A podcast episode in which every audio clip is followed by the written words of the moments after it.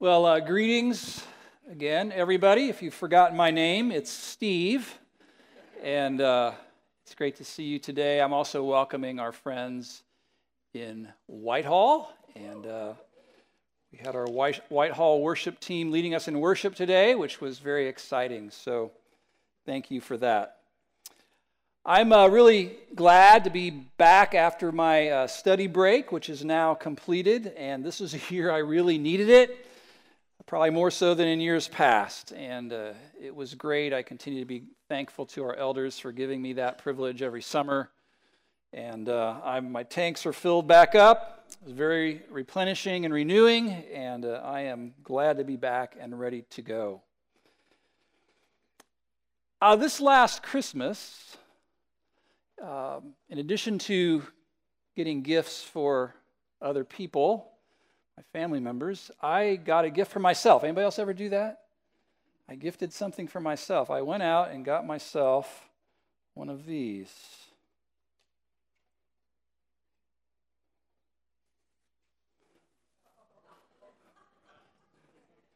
That is a drone. And uh, it's a mini drone, I guess. And uh, hadn't flown it for a while. Went out this afternoon and flew it, lost control of it, went soaring over the, the church building. And anyway, it's back. And I, am just intrigued by drones. Are you? And, and I know that they can be used for all kinds of uh, nefarious purposes.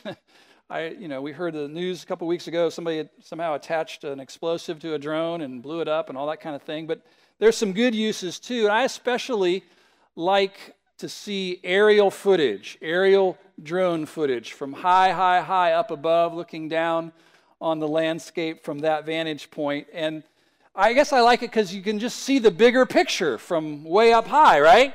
It just gives you the broader panoramic landscape and, and you can see what's going on from a different vantage point, kind of from, a, from an elevated vantage point. And it gives you a whole new appreciation for what's going on down below. And I'm going to use that as my metaphor today for what I'm hoping the Lord will do for us, because typically this is a month, August, where we set aside some time to talk about the church, the church of Jesus Christ. And that means not the building uh, that we're in, but of course it's the people, right? Because the church is the people, the people of God. And so, we're going to do that, and what I want to do first today is take us way up high to the view from the drone's eye view, I guess you could call it, from 30,000 feet. Now, I was tempted to start this thing up, pull my little thing out, and send it out, but I, I thought I might end up trimming somebody's beard or giving somebody a haircut or something going terribly wrong. So I decided not to do that. But we're going to go way up high today and look down at the, the broader panorama and picture of the church from 30,000 feet to get the higher perspective. And I think we're going to we're going to see that that's a breathtaking view from up there. And hopefully, we'll all get a new appreciation for this thing, this amazing, sometimes mystifying, sometimes wonderful, sometimes hurtful. This very interesting thing that we get to be a part of called the church. To help us get that view, I am going to do something a bit unusual. And it's something I felt the Lord prompting me to do as I was preparing this week. I'm going to read for us the entire first three chapters of Ephesians plus the first six verses of the fourth chapter of Ephesians, which will take approximately 12 minutes. I know because I timed it many, many times this week while I was arguing with the Lord about this. Like, you really want me to read this huge chunk of Scripture to God's people this weekend? And you know what happens when you argue with the Lord. It just doesn't, you know, go real well. And and uh, it was clear to me that he was saying, This is my word, and I want my people to hear my word. As I read through it, how about this? Whenever you hear something in Ephesians 1 through 3 that blesses you, or that you agree with, or that reminds you of who you are in Christ, your position in Christ, would you just blurt out, Amen? Let's practice, okay? One, two, three. Amen. Actually, the Bible says to do that in 1 Corinthians chapter 14. It's okay to say amen in church. And who knows, the preacher might preach better if you do that. So as you, as you hear those kinds of things, just say amen. Ephesians chapter 1. Paul? All right. Someone here in Gahanna just said amen after that first word, is why I'm laughing. Paul, an apostle of Christ Jesus, by the will of God, to the saints in Ephesus, the faithful in Christ Jesus, grace and peace to you from God our Father and the Lord Jesus Christ. Praise be to the God and Father of our Lord Jesus Christ, who has blessed us in the heavenly realms with every spiritual blessing in Christ. For he chose us in him before the creation of the world to be holy and blameless in his sight. In love, he predestined us to be adopted as his sons through Jesus Christ in accordance with his pleasure and will to the praise of his glorious grace, which he has freely given us in the one he loves. Who's that? Jesus, that's right. In him, Jesus, we have redemption through his blood the forgiveness of sins in accordance with the riches of God's grace that He lavished on us, along with all wisdom and understanding, and He made known to us the mystery of His will, according to His good pleasure, which He purposed in Christ to be put into effect when the times will have reached their fulfillment. Here's the mystery of His will to bring all things in heaven and on the earth together under one head even Christ. In him we were also chosen, or we were made heirs, probably a better translation, having been predestined according to the plan of him who works out everything in conformity with the purpose of his will, in order that we who were the first to hope in Christ, that's probably the Jews, might be for the praise of his glory. And you also, probably the Gentiles, you also were included in Christ when you heard the word of truth, the gospel of your salvation. Having believed, you were marked in him with a seal, the promised Holy Spirit, who is a deposit guaranteeing our inheritance until the redemption of those who are God's possession to the praise of his glory. For this reason, ever since I heard about your faith in the Lord Jesus and your love for all the saints, I've not stopped giving thanks for you remembering you in my prayers. I keep asking that the God of our Lord Jesus Christ, the glorious Father, may give you the spirit of wisdom and revelation so that you may know him better. I pray also that the eyes of your heart, you have eyes in your heart, did you know that? I pray that the eyes of your heart may be enlightened in order that you may know the hope to which he has called you, the riches of his glorious inheritance in the saints, and his incomparably great power for us who believe. That power is like the working of his mighty strength, which he exerted in Christ when he raised him from the dead and seated him at his right hand in the heavenly realms, far above all rule and authority, power and dominion, and every title that can be given not only in the present age, but also in the one to come. And God placed all things under his feet and appointed him, this is Jesus, to be the head over everything for the church, which is his body, the fullness of him who fills everything in every way. That's chapter 1. As for you, you were dead in your transgressions and sins. You remember? In which you used to live when you followed the ways of this world, the ruler of the kingdom of the air, the spirit who is now at work in those who are disobedient. All of us also lived among them at one time, gratifying the cravings of our sinful nature, following its desires and thoughts. Like the rest, we were by nature objects of wrath That's why we need good news. But because of his great love for us, God, who is rich in mercy, made us alive with Christ even when we were dead in transgressions. It is by grace you have been saved. And God raised us up with Christ and seated us with him in the heavenly realms in Christ Jesus, in order that in the coming ages he might show the incomparable riches of his grace expressed in his kindness to us in Christ Jesus. For it is by grace you have been saved through faith. This is not from yourselves. It is the gift of God, not by works, so that no one can boast. For we are God's workmanship, created in Christ Jesus to do good works, which God prepared in advance for us to do.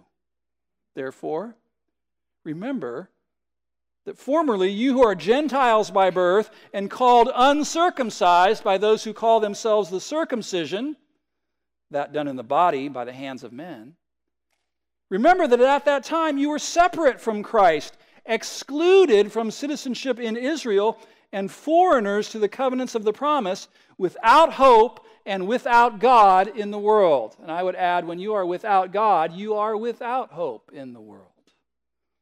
But now, in Christ Jesus, you who were once far away, Gentiles, have been brought near through the blood of Christ. For he himself is our peace, who has made the two one, Jew and Gentile, one, and has destroyed the barrier, the dividing wall of hostility between them by abolishing in his flesh the law with its commandments and regulations.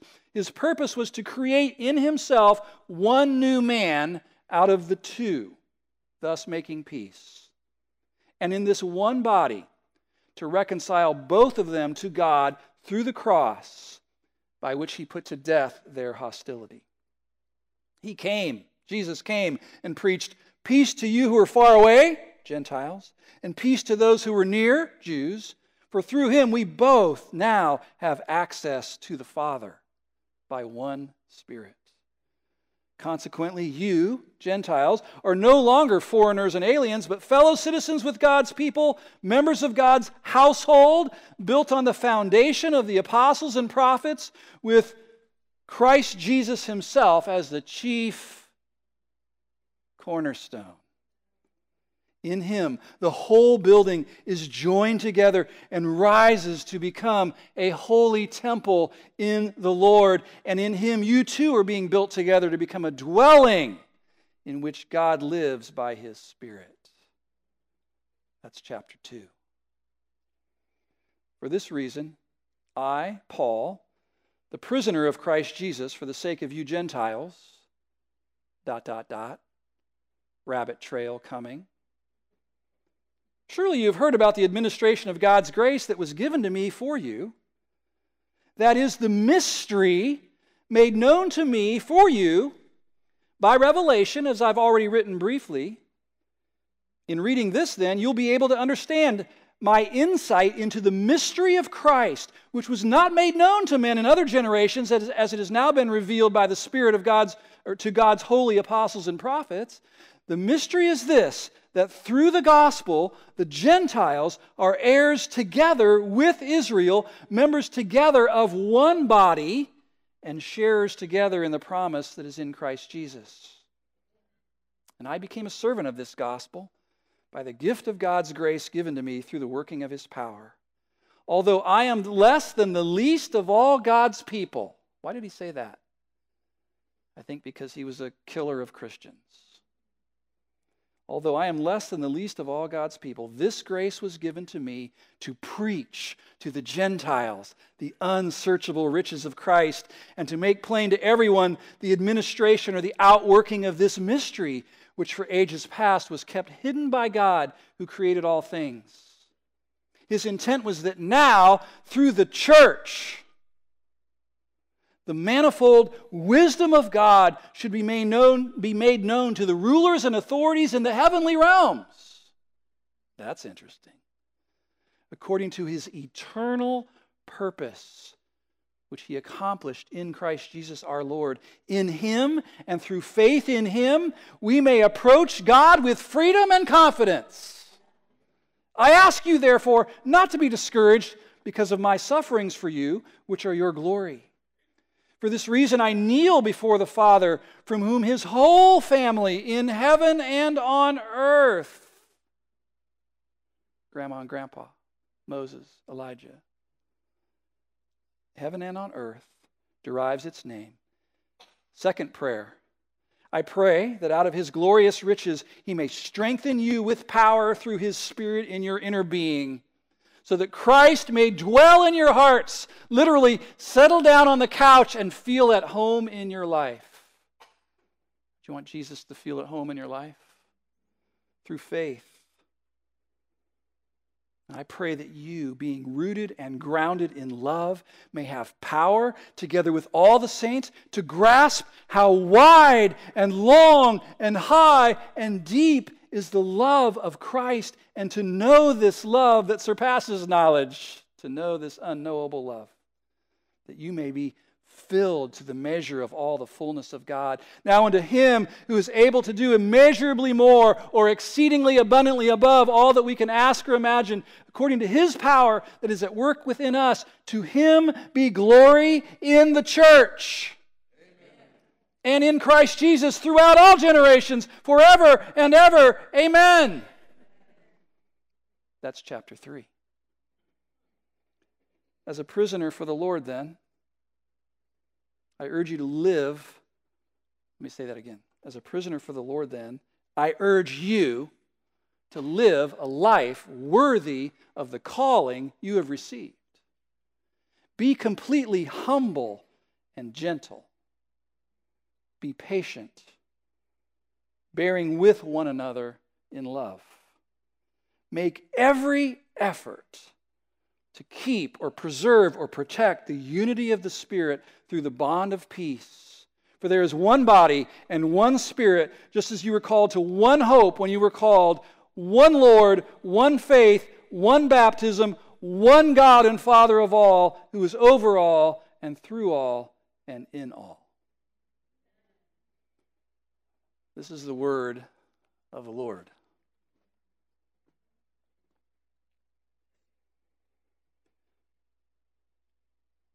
I want to make a few observations arise, that arise out of what we just read. First, we're all caught up in a larger story. Did you know that? There's a drama that's being played out, and whether pe- people realize it or not, they're in it. We're in it. There's a larger story that, that's unfolding, and there are dimensions of that story that aren't in the physical realm, and thus they not, they're not visible to the naked eye. They can only be perceived with what? The eyes of the heart when they are enlightened, as he prayed for. Paul is telling us there's more going on all around us than meets the eye. Things are not always what they seem to be. Reality is broader and has more, uh, more dimensions than can be apprehended by just our five physical senses. In that passage, he spoke of cosmic decisions that were made before the world was even created. He talked about Christians who were living down here on the earth, but somehow simultaneously seated with Jesus in the heavenly places. He talked about God making his wisdom known to rulers and authorities in the heavenly realms. He talked about a spirit that he called the ruler of the kingdom of the air who holds sway over people and seeks to influence them to follow his ways. What does all this tell us? It tells us there's an invisible realm of existence that is every much as real as the visible realm that's all around us every day. It might even be more real. So the truth is, there's more going on than meets the eye. Do we get this? In this unfolding drama, we humans, I hate to break it to you, we are not the main attraction. We're not the star of the show. We're actually minor characters in this story. And that's kind of humbling, isn't it? Because we all think we're pretty hot stuff. But don't let that fact dishearten you. Although somebody else is the hero, you are not insignificant. I am not insignificant. You matter. We read Ephesians, and it's very evident that we matter. Our lives matter to the overall storyline. We have an important role in the ultimate outcome of the story, and we're going to come back to that. This larger story that we find ourselves in contains all of the the, the same elements that we find in all of the fairy tales and all the stories that we human beings love and we tell our children. There's a clash between good and evil, there's an evil villain. There's tension and drama and innumerable plot twists, and there is a conquering hero, a rescuing hero who comes to save his people and deliver them from the clutches of the evil one. Some people believe that all the stories that we love and tell as human beings find their genesis in this larger story, and I'm one of those. So I mentioned a conquering hero, right? So that leads me to my second observation. Number two, the hero of God's big story has already been determined. So I'm sorry, the starring role is not open for auditions. Selection's already been made. It was predetermined from the start. Ephesians tells us that before the world was even created, it was decided that it would be the beloved Son. The beloved Son of God the Father, who would emerge as the great hero prince of the grand story. How many times did it say, did you hear me read, that God aims to ultimately make Jesus the head, the ruler over everything? His will is to bring all things in heaven and on earth together under one head, even Christ. He appointed him to be the head over everything. It says it again and again and again. The hero is Jesus. And if you're a person sitting here tonight who has not yet accepted this, that everything revolves around the Son, I hope you will. I hope you'll come to accept that soon because things in Things in your mind and things in your life will fall into place. You'll find them falling into place more and more once you come to the point of acknowledging that it's all not really about you, it's about somebody else. It's about Jesus. He is the one who rightly deserves all the honor, all the praise, all the worship, and all the devotion of your life and mine because of who he is, because of what he's done, by virtue of the fact that his Father loves him dearly. It's called the Beloved One over and over again. It's Jesus whose ultimate lordship and supremacy is the goal of the grand story. To him be glory in the church throughout all generations, forever and ever, it says. The gloriousness of Jesus' reign over all things, I would contend, is already being put on display in this world, at least in some measure, through this collection of people that the conquering hero has won to himself and won to his heart, the, the redeemed people of God whom we know as the church. He's already putting his glory on display in this world. That's my third observation. The author of the story aims to make much of the hero. The author, the one who's writing the story, aims to make much of the hero through the creation of and the activity of his church. You matter. I matter as Paul said in chapter 3, verses 10 and 11, his intent was that now, through the church, the manifold, the kaleidoscopic wisdom of God would be made known to the rulers and authorities in the heavenly realms. That's spirit beings, according to his eternal purpose, which he accomplished in Christ Jesus our Lord. You see, those people that the hero rescued from the villain's domain are being formed together into a brand new entity, the people of God, the church. In Ephesians, that new thing is represented by several metaphors. We heard them, right? We're called a temple for God to dwell in, chapter 2, verse 21.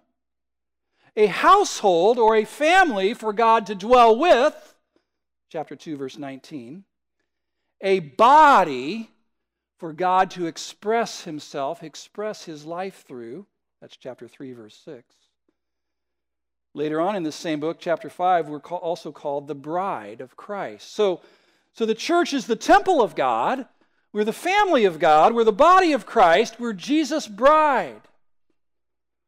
And, and to me, this is so interesting. In Ephesians, we're told that one of the main ways that God aims to make much of Jesus, his son, through the church is by bringing together a bunch of people who are very different, very diverse, and uniting them together under one head, Jesus. Most of what we read talked about God uniting who? Jews and Gentiles, right? Together into one body, the body of Christ. What do we know about Jews and Gentiles? Well, we know they were very different. We know they didn't like each other. We know they both felt superior to the other group. They were different ethnically, racially, culturally, religiously.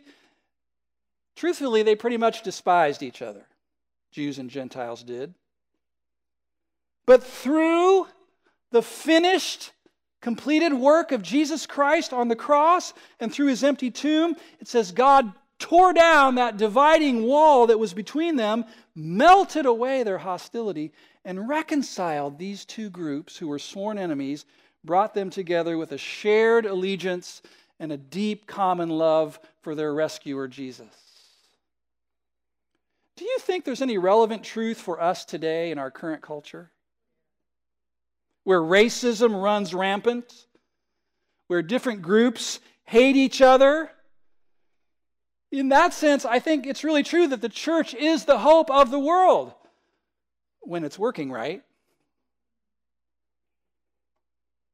Now, this, this unity, this oneness in Christ, listen, doesn't erase cultural distinctions, it doesn't erase ethnic distinctions, but it does eclipse them. It eclipses them by establishing a higher and more profound identity for God's people that transcends all other differences. It's the basis of our unity, right? You could call it primary identity. So, believers in Jesus who get this would say this I'm a Christian first and everything else second. Right? I'm a Christian first and everything else comes after that. I have a primary identity in Christ.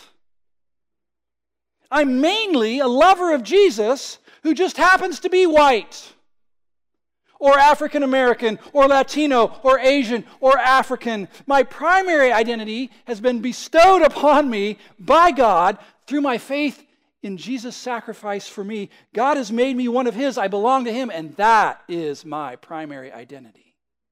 I'm a Christian first. I'm a lover of Jesus first. For me, I've come to believe that my other identities, white, American, heterosexual, male, husband, father, pastor, Cubs fan, are all secondary. They're real. They're real. They, they still say something true about me, but those labels are not the truest truth about me. Does that make sense? They aren't what defines me most deeply, the truest truth about me is that I'm in Christ. I'm a Christian. I'm a lover of Jesus. First and foremost, I'm a Christ follower. Now, race is a huge issue, right? And when it comes to this, this issue, it's, it's, it's tearing people apart. That's why we need the church to be what the church was designed to be. We need to realize that as Christians, we've been adopted into one family, but it's a family that's multicolored, multi hued, multilingual, multi ethnic. All of those identities still matter. We don't lose those things, they just aren't the truest truth about us. You may be pasty white like me. You need to realize you're first and foremost a Jesus follower, and your ethnic, cultural background is secondary. You may be like some of our darker skinned brothers and sisters whom, whom I love dearly.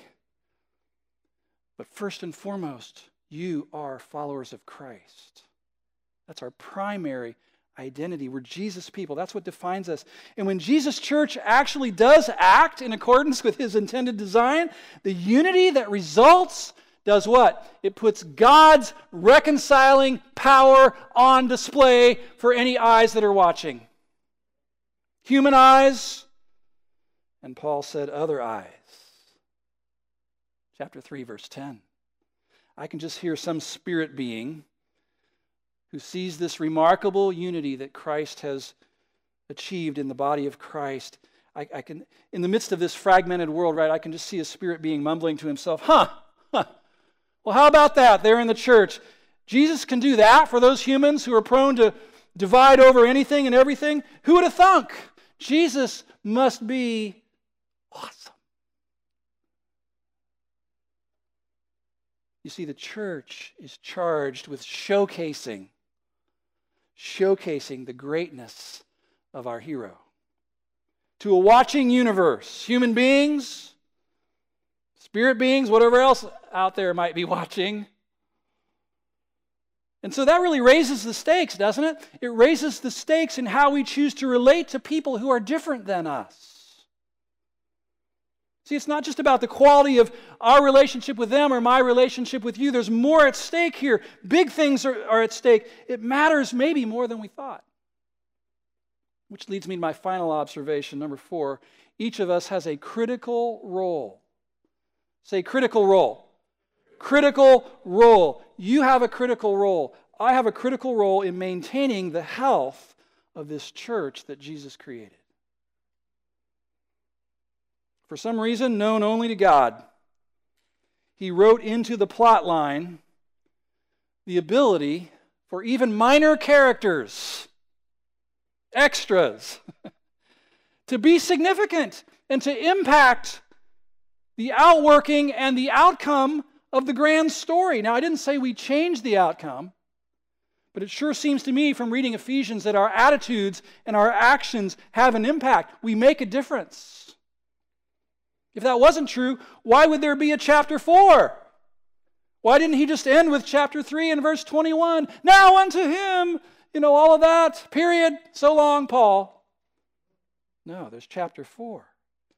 What follows is this call to gospel grounded unity in the church. Verse 1 of chapter 4 I, therefore, a prisoner for the Lord, urge you to walk in a manner worthy of the calling to which you have been called. Everything that he said in the first three chapters, this lofty, high, elevated calling. Verse 2 with all humility, gentleness, with patience. How many need to hear that? Patience. Bearing with one another in love because you love them because they're your brother, because they're your sister. Eager to maintain the unity of the Spirit and the bond of peace. And then all these ones there's one body, one Spirit, called to one hope, one Lord, one faith, one baptism. Does it seem like God is into oneness? one God and Father of all, who's over all and through all and in all. So, so now the drone, which was way up there, 30,000 feet, has now come down and it's hovering right above your head. And it's bringing your individual life and my individual life into clear focus on the screen, right? Has something to say to us. And what is he saying? You matter. Yes, there's this big grand story that's unfolding all through the universe, but you matter and I matter. How you live your life matters by your attitudes and your actions as an individual member of this body of Christ, of this church, you either contribute to or detract from the overall goal of the grand story, which is the glory of Jesus magnified in and through his church. So we either present a clear picture to people and spirit beings of what our hero is like, of his character, his integrity, his majesty, his honor, his purity, his power. We either present a, a clear picture to those who are watching, or we present a garbled, distorted picture by the decisions and choices we make each and every day. You feel the weight of that? Listen, how we interact with people, how we relate to others every day has earthly impact and cosmic ramifications. Probably more than we realize. So if I go around all puffed up, feeling awesome, thinking I'm superior to you, if I go around looking down on you, having a condescending attitude towards you, or if I dismiss you as irrelevant, or push you out to the margins, or if I fail to just care about you due to your race, your ethnicity, your education, your job, your social status, your net worth, your political affiliation. Let me ask you this question are you a Christian who happens to be a Democrat? Are you a Christian who happens to be a Republican? Or are you a Republican who happens to be a Christian? Which is it? Which is your primary identity? Are you a Christian who happens to be a member of the Green Party or independent or whatever? What is your primary identity? How do you see yourself?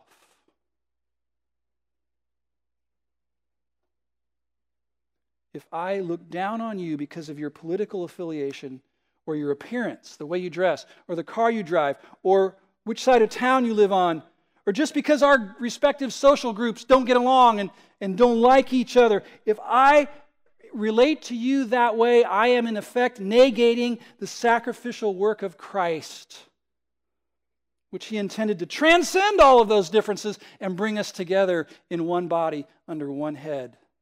He's into oneness big time. He aims to tear down those walls and unite us. My proud, superior attitude dishonors him and works against the goal of God's big story. But if I choose to embrace the mindset that comes from going way up high, from having that higher perspective, if I define myself and you by our shared primary identity in Christ, realizing we both have one Father, one true and better older brother, one spirit who unites us, one baptism into Christ, one faith once for all delivered to the saints, one spirit who indwells us and is working to transform both of us, then I will look past our other differences. I'll look past our other differences and I will treat you with honor and respect and I will seek to serve you and meet your needs in Jesus' name. And when relationships look like that, Jesus will be seen as the great reconciler of humanity. And people outside the family of God might just be drawn in. Amen? And spirit beings who are looking on are going to be blown away by the reconciling power of Jesus, and God will smile on his church for exalting his Son. These challenges presented here in the first few verses of Ephesians 4 are pretty simple, but they're not very easy. There's four of them. Walk worthy of your calling. Not like we're trying to be someone we're not, we're just simply trying to live up to who God has made us to be. Walk in humility and gentleness. Walk in patience and forbearance, and walk in unity and peace. You ever been in a community where those were the prevailing attitudes? Ah, that's good. It's beautiful. That's something lost people want to be a part of, for sure. Listen, this is not some kind of forced uniformity that's legislated where everybody looks the same and acts the same and dresses the same and talks the same and uses the same lingo. That's not what we're talking about. This is a deep internal spiritual community where we love each other because we know that we share the deepest things in common and we actually celebrate the differences. We love one another deeply from the heart. And you know what? We can't create this oneness. We can't muster it up. Only God can create it, and He did. But Paul says our calling is to make every effort to go the extra mile to preserve this and protect it, and we each have a part in Jesus' church being united and healthy and glorifying to Him. And when we get this right, then that's the church that's going to bring Jesus the maximum amount of glory. That's the church that's going to be a healthy body. That's the church that, that God's going to feel at home in. That's the church that's going to feel like family. That's the church that will confound and confuse the demons of hell. That's the church that will put God's power on display. That's the church that broken and confused and hurting people will want to be a part of. And those who are wounded and marginalized will find a place of belonging and refuge in a church like that, where there's humility and gentleness and forbearance and peace. That's the church that will truly be living out the implications of the gospel of the good news. Amen? That's the church that will bring a smile to the face of God. And so I finish with Paul's great doxology that he penned at the end of chapter 3. Now, unto him who is able to do exceedingly abundantly above all that we ask or think, according to that power that is at work within us, yes, to him be glory in the church and in Christ Jesus throughout all generations, forever and ever. Amen. Amen.